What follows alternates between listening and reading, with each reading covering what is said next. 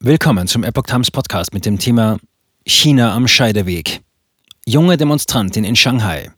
Wir werden wieder protestieren. Ein Artikel von Steffen Munter vom 1. Dezember 2022. Ein Funke geht durch China, ausgelöst durch eine Katastrophe. In mehr und mehr Städten kommt es zu wütenden Protesten gegen die Corona-Politik der Partei.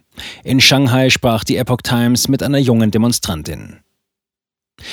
Seit Tagen schon gibt es in vielen Städten Chinas immer wieder Proteste wütender Bürger. Angesichts einer Corona-Infektionswelle, die sich über das Land ausbreitet, wollen die Menschen sich nicht mehr für die harte Null-Covid-Politik des Peking-Regimes aufopfern.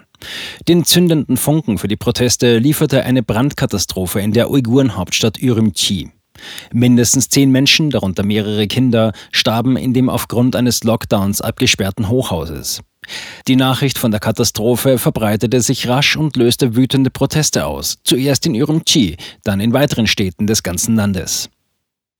Proteste in Shanghaier Ürümqi Road. Auch im ostchinesischen Shanghai kam es zu Protesten. Sie begannen am letzten Novemberwochenende und flammten immer wieder auf. Die Bewohner der Finanzmetropole erinnern sich noch gut an das Frühjahr 2022, als sie einem harten, zweimonatigen Lockdown ausgesetzt waren. Der dafür verantwortliche KP-Chef von Shanghai sitzt heute im von Xi Jinping angeführten Ring der sieben mächtigsten KP-Führer, dem Ständigen Ausschuss des Politbüros der Kommunistischen Partei Chinas. Um die Beweggründe der Demonstranten von Shanghai besser zu verstehen und ihre Sicht der Dinge den Menschen in der westlichen Welt näher zu bringen, sprach die chinesischsprachige Epoch Times mit einer jungen Frau, die zusammen mit ihrem Freund am Sonntag, 27. November, bei den Protesten auf der Ürümqi-Straße in Shanghai dabei war. Wer hat Angst vor weißem Papier? Im Internet gibt es Videos von den Protesten in Shanghai, in denen zu hören ist, wie die Demonstranten rufen, Kommunistische Partei Chinas tritt zurück, Xi Jinping tritt zurück. Zu sehen sind auch Menschen, die weiße Zettel hochhalten. Auch Frau Dong Chengyi erklärte, dass sie Demonstranten mit leeren weißen Blättern gesehen habe.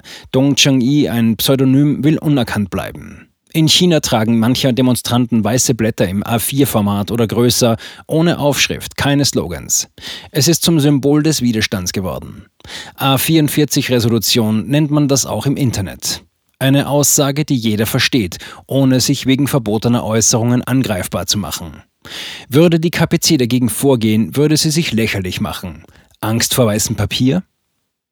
Ich war sehr bewegt. Das Volk wurde zu lange unterdrückt. Es war keine Angst. Ich hatte das Gefühl, dass mein Blut kochte, schilderte Frau Dong ihre Empfindungen auf den Straßen von Shanghai.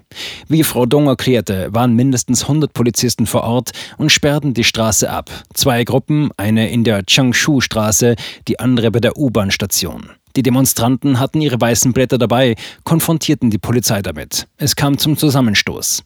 Demonstranten wurden geschlagen, einige wurden in Polizeibusse verfrachtet. Bevor Frau Dong gegen 20 Uhr von den Protesten weggegangen sei, habe sie noch gesehen, wie drei Personen festgenommen worden seien. Andere hätten gerufen, lasst sie frei, lasst sie frei, aber ohne Erfolg. Zeuge der Geschichte. Dongs Eltern leben in Xinjiang, der Region der unterdrückten Uiguren, schreibt die Epoch Times USA zu Dongs Geschichte. Ihre Großmutter starb während der Pandemie. Früher erklärte Frau Dong, habe sie der kommunistischen Partei vertraut. Sie habe gedacht, dass die Partei China verbessern werde und dass die Polizei da sei, um die Gesellschaft zu schützen. Dann habe sie die Protestszenen in Shanghai gesehen. Das habe sie schockiert. Die Proteste hätten einen legitimen Grund gehabt. Das tödliche Feuer in Ürümqi. Sie sei nicht jemand, der leicht zu beeinflussen sei, meinte sie. Niemand habe ihr gesagt, sie solle dorthin, zu den Protesten gehen. Frau Dong erklärte, spontan zu Ürümqi Road gegangen zu sein. Ich bin aus eigenem Willen dorthin gegangen. So Dong. Als wir die Nachricht hörten, waren wir empört. Damals wurde auf WeChat, TikTok und anderen Plattformen nur über das Feuer diskutiert, aber diese Plattformen löschten die Beiträge immer wieder. Sie erklärte noch, dass sie das Gefühl habe, dass ihr Blut bei dem Protest gekocht habe. Ich habe keine Angst, nur Erstaunen. Ich hatte das Gefühl, Zeuge der Geschichte zu werden. Ich hatte Gänsehaut. Sie versicherte noch, wir werden wieder protestieren. Es hat begonnen. Während der Rest der Welt versucht, mit dem Virus zu leben, hat sich die Kommunistische Partei Chinas offensichtlich in den Kampf gegen die hochinfektiöse, aber im Verlauf meist milde Omikron-Variante des Coronavirus verbissen, ungeachtet der gesellschaftlichen und wirtschaftlichen Folgen.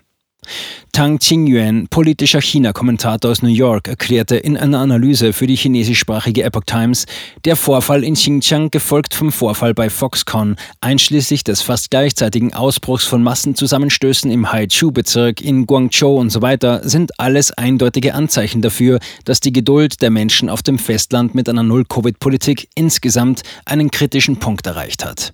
Der Druckpegel des Dampfkochtopfs habe einen Punkt erreicht, an dem er zu explodieren drohe, so Tang.